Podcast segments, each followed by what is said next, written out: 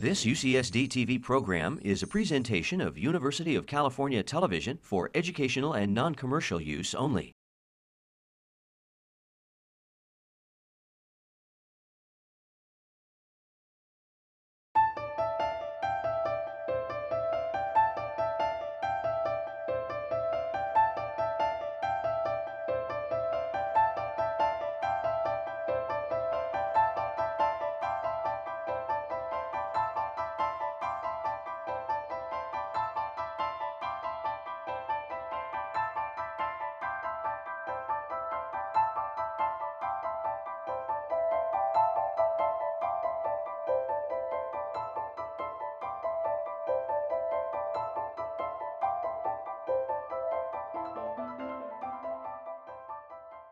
It's a great pleasure to introduce our next speaker, George Ojemann from uh, University of Washington, Seattle. And George is one of those few people who have the uh, privilege and huge responsibility of looking into the brains of living humans. And so we move now from some massive genomic complexity into one of those parts that makes us all individuals, the, the functioning brain. Thank you very much. We're going to really have to change uh, orientation for a moment here, in that the uh, what I'm going to talk about uh, is uh, does not involve genes in any way. Uh, we're going to talk about biodiversity in the structure and particularly the function of the uh, human brain is related to language, and we're going to speculate a little bit on how this might have arisen and the, um, uh, the a little bit on the, uh, the comparing it to uh, uh the situation in uh, monkey and uh, in, in the rat. okay. when I was learning neuroanatomy, which is a little over 50 years ago, it was generally thought that the cerebral cortex of humans was exactly the same on the two sides of the brain. Uh, indeed, in one of the standard neuroanatomy texts, the one by Elizabeth Crosby and colleagues, uh, the way they made their photographs is that they had a single negative and they simply reversed it when they wanted to look at the right or the left. Uh, now, it's subsequently, and it really, uh, even though it was, how'd that happen? Let's go back. There. Uh, even though it was known that uh, uh, there were examples of asymmetries uh, that were present earlier, it was, uh, it was really not until this paper by Norman Geschwind back at the, in the end of the 60s that it sort of dawned on everybody that that simply was incorrect, that the two sides of the brain have major asymmetries. And the one that uh, Dr. Geschwind pointed out particularly is this thing called the, the planum temporale, and he, he pointed out that it is uh, larger on the left side than the right in a, about 70% of people. Of course, more than 70% are left brain dominant, but uh, nonetheless, this was, and, and I must say the function of this area is still not totally known. Uh, but nonetheless, here was an asymmetry that seemed to go along with the lateralization of human language. And in the process, in association with, th with this area change, the whole configuration of the Sylvian fissure here on the lateral uh, surface of the brain changes in that if you have a big planum, it's long and straight going back this way, and if you have a small planum, it curls up here with uh, immediately behind sensory cortex and changes the configuration of this region of brain a great deal. And of course, that's the area of brain which has generally been associated based on a, several centuries of of uh, lesional literature uh, with the generation of language in the dominant hemisphere. So we, we have evidence now, and there's been uh, many uh, additional studies showing these kinds of asymmetries related to, to both the frontal and the temporal parietal representations of language. We have evidence that these uh, uh the, this cortex is variant in terms of its morphology. Uh, and it's been possible to, to trace that to uh, chimps and orangutans because they have some asymmetry in this area, though not as dramatic as in humans. And it's been possible to look back in development and show that in the developing brain, this asymmetry appears pretty early. But a morphologic asymmetry might not mean anything. It might just be an epiphenomenon. So the issue I want to talk to you about now is whether there are any functional consequences of these kind of, uh, functional differences within this area of brain. And obviously, I wouldn't be talking here if there weren't. Uh, and, uh, the, uh, and then speculate a little bit on the uh, consequences of that for uh, evolution of the human brain, and then a little bit about how it may have arisen based on some other systems that are nearby. Now, there are a lot of different ways of looking at functional localization, and this is fairly important because they give you different answers. One is what we've just talked about. The effects of lesions uh, tell you what's crucial for function at the time. There is another technique that'll give you this same information uh, that you can use in the intact person, well, during an, an operation on the intact uh, brain, uh, and that is electrical stimulation mapping. If you take a relatively high frequency current and apply it to the brain, you produce, inhibit, you produce an inhibitory effect. You produce depolarization blockade. And you get what amounts to a temporary lesion at that point in time. Now that's different from the other ways of looking at this, which are basically physiologic correlates. That's what you do with the EEG or with the electrocorticography. Uh, it's what you do with single neuronal recording, which we will talk about a little bit later on. And it's of course what you do with the metabolic changes that you image with, FM, with the uh, fMR. Uh, and these are all changes that are associated uh, with the behavior, but they're not necessarily telling you what pieces are crucial for it. Uh, so, so, what we're going to look at first is this technique and see if there's any, uh, if we get any variance with it, and then how that might relate. And so here we are applying a small current at relatively high frequencies to the cortex. These are the recordings of the, the brainwave activity to tell us for sure we haven't evoked a seizure. Uh, this is done in procedures where the patient is awake under local anesthesia. That's fairly easy to do in the human brain because we have modern intravenous anesthetic agents where we can have the patient asleep for the craniotomy. Uh, we can uh, then uh, awaken them once all the pain sensitive scalp and dural structures have been blocked and the surface of the brain has no sensation. It feels neither touch nor pain because there are no sensors. Uh, and we can then have the patient reasonably comfortable for a period of time. And we use this because we, the brainwave information that we derive, we use to plan these operations. And the functional mapping nowadays is also used to avoid areas that we don't want to uh, uh, resect uh, for fear of, of significant uh, functional deficits like, uh, like deficits in language. and the uh, the, the population I'm mostly going to talk about are people with medically refractory epilepsy, where our problem, of course, is to identify in detail where the seizures are coming from based the general area, of course, having been indicated by a fairly elaborate preoperative workup, and then to uh, uh, plan the, the resection.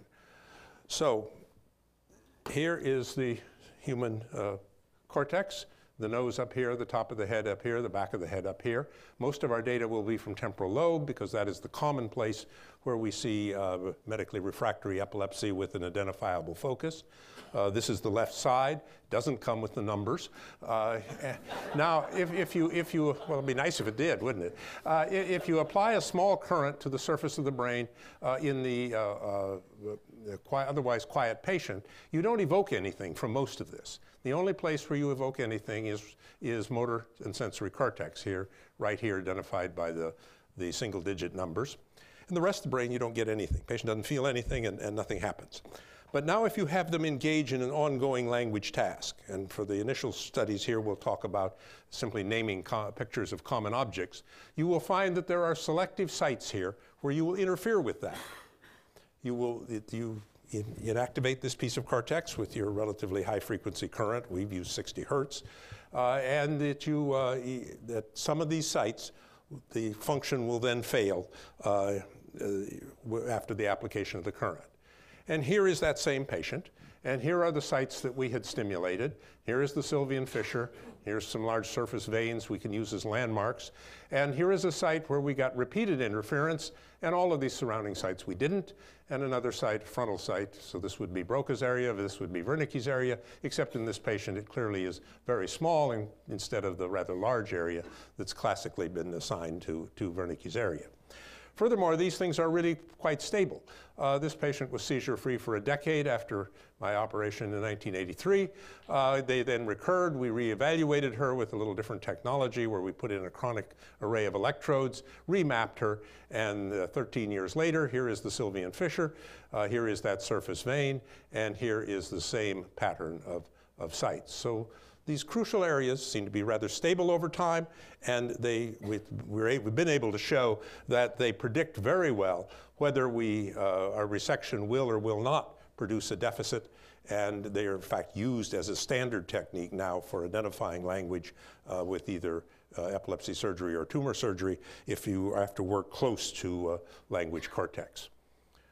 Now, we then looked at a series of 117 patients all of whom left, were left brain dominant uh, based on preoperative Amytal assessment. And we simply looked at the variance in the localization of those sites.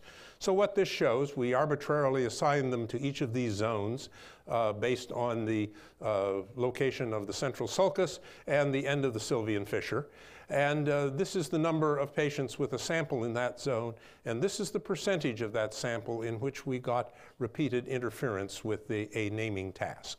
And you can see that other than for a small area here in front of face motor cortex, which would presumably be the Broca area homologue, where about 80% of the patients had a deficit uh, or had interference, uh, there really is no area back in the temporal parietal area here where we consistently got uh, interference. And indeed, if you collapse down the whole superior temporal gyrus, so this whole region, which should include uh, the, the classical Wernicke's area, uh, you found that only about 65% of the patients had any site anywhere in it that, see, that produced uh, repeated interference uh, in this language task. So high functional, high variance in this functional test in terms of the localization of language across this uh, patient population. So then we looked at, at uh, some measures of a number of things. We looked at performance and gender uh, and any relationship to age. Uh, the only one I'm going to talk about is, is performance here. Uh, we had verbal IQ data on all these patients. That came as part of the preoperative workup. And so we used that as our measure of their verbal performance. It has uh, its defects, but it's at least a crude measure of that. And we simply we looked at the differences between patients with high and low verbal IQ. And we found that there were somewhat larger total language areas in those with lower verbal IQs. And rather specifically, if we got naming sites in the superior temporal gyrus, uh, we, we were more likely to have, uh, the patient was more likely to have had a lower verbal IQ. Well, that was a neat hit, a neat, neat suggestion that maybe there was a functional relationship between some function that has, that, that affects how the patient uh, might, might live, and these patterns of language localization that we were identifying. So then we went ahead, we had a series of patients in whom we had used not only naming, but a sentence reading task, so an even broader assessment of language. And this is just one such patient. Uh, and as you can see, the reading, the sites where we interfere with reading are commonly somewhat separate from the sites where we interfere with naming. There are some common sites as well. Uh, and again, we can look at the patterns of localization uh, in different patients and compare that to the verbal IQ. And this is just to show the variance, uh, again, that we get in both naming and reading. These are the black are the common sites, the white are just reading sites, the stippled are the uh, only naming sites. And again, you can see in the temporal parietal area a high degree of variance. Uh, the X's mark sites that are where there's a particularly high proportion of just reading sites. And then we then went looked back at the verbal IQ, and we found again a pattern where the low, we split the group into those with high and those with low verbal IQs. Uh, the people with low verbal IQs tended to have naming only in the superior temporal gyrus and reading only in the middle gyrus. The reverse for, for patients who had high verbal IQs, naming only in the middle gyrus, reading only in the superior gyrus. The full pattern was in a relatively smallish number uh, of the subjects, but we had none that showed any the opposite pattern. And portions of the pattern, either the naming or reading portion, were present in a goodly number of them, uh, with very few showing a reverse pattern. So again, a, a relationship between the pattern of stimulation that we had evoked uh, of stimulation interference we'd evoked uh, in these patients and their verbal IQs. So we have evidence of anatomic and functional variability in this posterior temporal cortex. And with this high variance, one of the hypotheses is that this is a sign of relatively recent, uh, recent uh, appearance of this uh, in an evolutionary sense, uh, in that it hasn't settled down into any uh, consistent pattern across the population. Uh, and of course, in our current culture, over about the last perhaps five generations or so, there is a tendency to sort people at the time they pick mates based on their scholastic aptitude. And whatever you think of the verbal IQ, it's actually a pretty good predictor of whether you're going to go to college or not. Uh, so that we now have the population sorted in a way with the people with one pattern are who are likely to have one pattern are going to mate with somebody who's likely to have that pattern, and the people who uh, have the other pattern are likely to mate with the other. And uh, one would predict then that the evolution of this part of cortex perhaps should accelerate. Now, let me turn then to the question of could this system of the this variant piece of cortex with this pattern of, of localization which is related to function. Could this system have arisen out of two older systems, one of which is a cortical system for uh, oral facial motor control, and the other a cortical system for recent verbal, recent, uh, verbal memory? And here is the data. If you take a patient and you now look at a range of language functions, and in this case, the two different, we're doing naming in two different languages. We're looking at sentence reading, and we're looking at a recent verbal memory measure.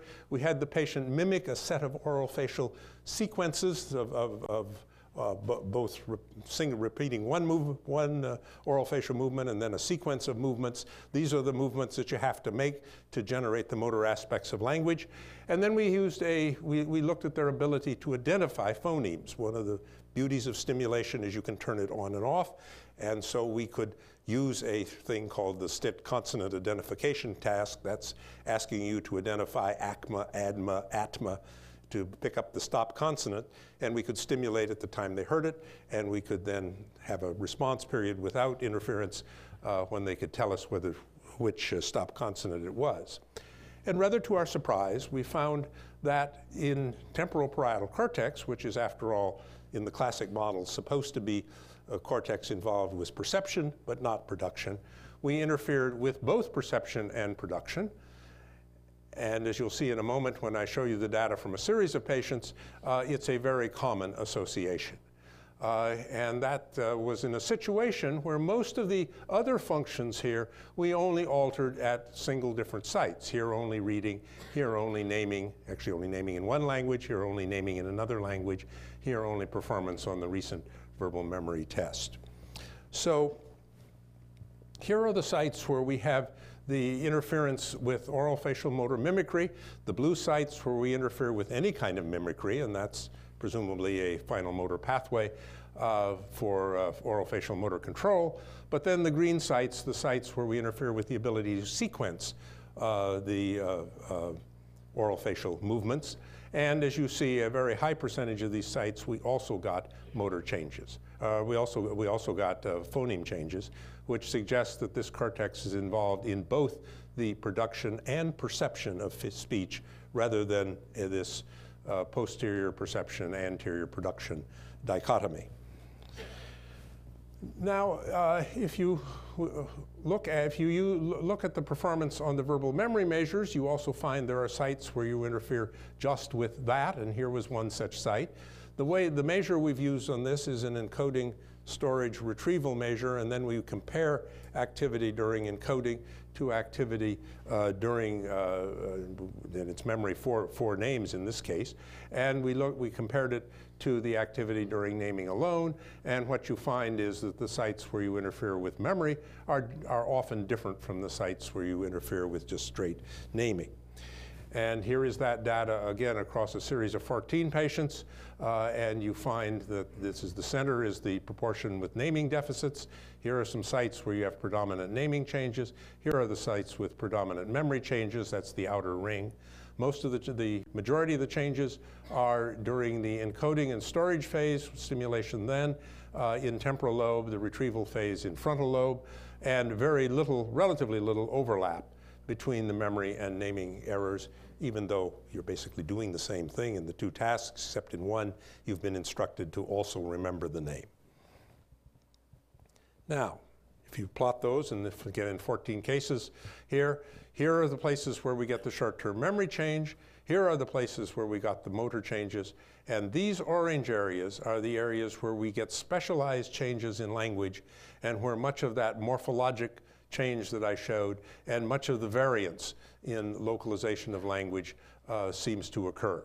And so there are sites here where we get only syntactic changes, sites where we get only naming changes uh, in, in this more specialized cortex. And so the hypothesis is that the, we have evidence for the sequential motor perceptual system and surrounding recent memory system, and these specialized regions for language between them in temporal lobe.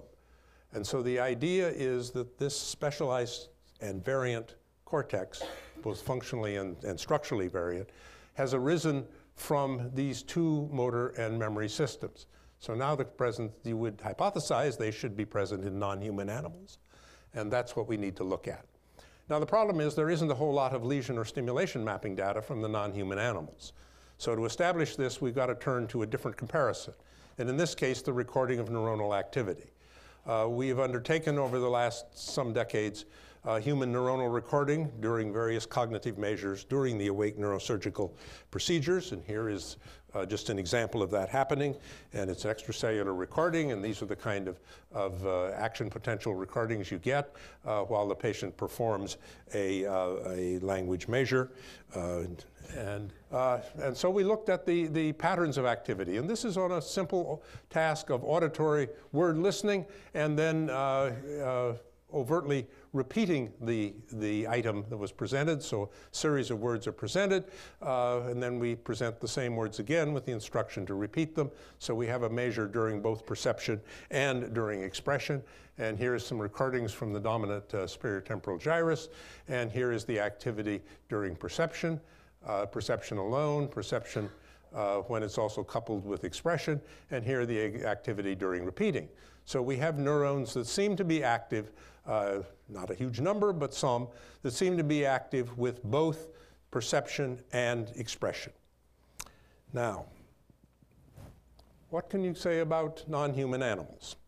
Well, there's quite a lot of single unit uh, data from non-human animals. Uh, a lot of it has been directed at looking at areas where you can generate, the animals generate spontaneous calls.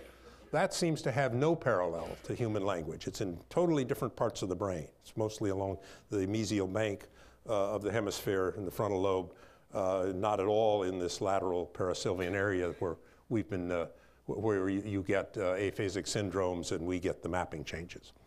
Uh, but there are this phenomenon of mirror neurons, which has been a very popular phenomenon in the, in the, in the uh, last decade and a half or so uh, recorded in inferior frontal, superior temporal sulcus, and parietal lobe in monkey. These were originally identified as active with movement and observing the same movement. And this generated a lot of thought that maybe language had been acquired by uh, on, a, on a mimicking oral facial gestures. But there's a very interesting, more recent study showing that these uh, neurons also respond to the sound of the movement, and that seems much more logical uh, that they would represent a link between the perception of the sound and the motor output. Uh, it is not a lateralized system in humans, at least based on fMRI studies. Unfortunately, this was done with finger movement rather than oral facial movement, which uh, perhaps would be more relevant. Uh, and uh, but at least so far, the evidence of laterality uh, is not present in, the, in uh, this system either in, in monkey or in humans. But then again, human temporal lobe neuronal activity uh, recorded during language measures is also not lateralized. the same proportion occur on both sides. There are differences related to dominance, and as, as I guess you all know, the uh, human language is, is nearly, not quite, but nearly all, uh, uh, the, the, lesion effects at least, all localized to the, the uh, left hemisphere. Uh, and uh, in our single neuronal recordings, at least, the things that related to dominance were early inhibition. So activity changes occurring early and relative inhibition during the language task were the things that seemed to be a characteristic of the dominant temporal lobe. Those things uh, now uh, have basically not been observed in the animal motor system. Now, what about the, at least uh, in, in monkey? What about uh, the memory system? Well, uh, in humans, we've used an encoding storage retrieval uh, system and we have compared the single unit, unit activity during encoding to that uh, during identification of the same material without the instruction to retain it in memory.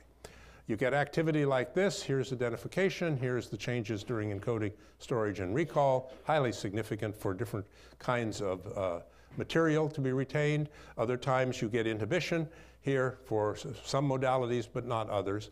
And if you record from a large number of neurons, you find that a very large per percentage of those neurons in lateral temporal cortex change activity uh, with this uh, during the encoding measure. So what about rats and monkeys and humans? Well, uh, traditionally, of course, temporal lobe uh, memory performance has been related to hippocampus. That seems pretty similar across the three species.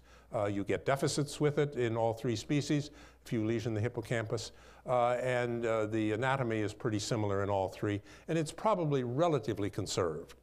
Uh, cortex, on the other hand, is very different across the three species. The area related to memory uh, is present in, all, in both rats, monkeys, and humans, but it's very small in the rat. It's larger in the monkey, uh, and it's much larger in the human. Of course, the whole temporal lobe is much larger in the, in the human as well. Uh, and if you look at the physiology, you find that there's a higher percentage of neurons changing activity in the human versus that that's been reported in the monkey. Uh, but uh, the, what's, what's present in the human that has not been present in, in any of the monkey recordings is the presence of modality specificity or the evidence for uh, lateralization of this verbal memory system. So we have evidence of this the sequential motor perceptual system and recent memory system surrounding those specialized regions. We have evidence that the specialized region shows sub substantial functional and anatomic variance, uh, suggesting that it may have evolved relatively recently, and certainly some reason to think that it may be evolving even faster. Uh, and that we have somewhat similar motor and memory systems present in the non-human animals with this specialized cortex seeming to have developed between those systems that have an, uh, for which we can get evidence uh, in uh, earlier forms. Thanks a lot.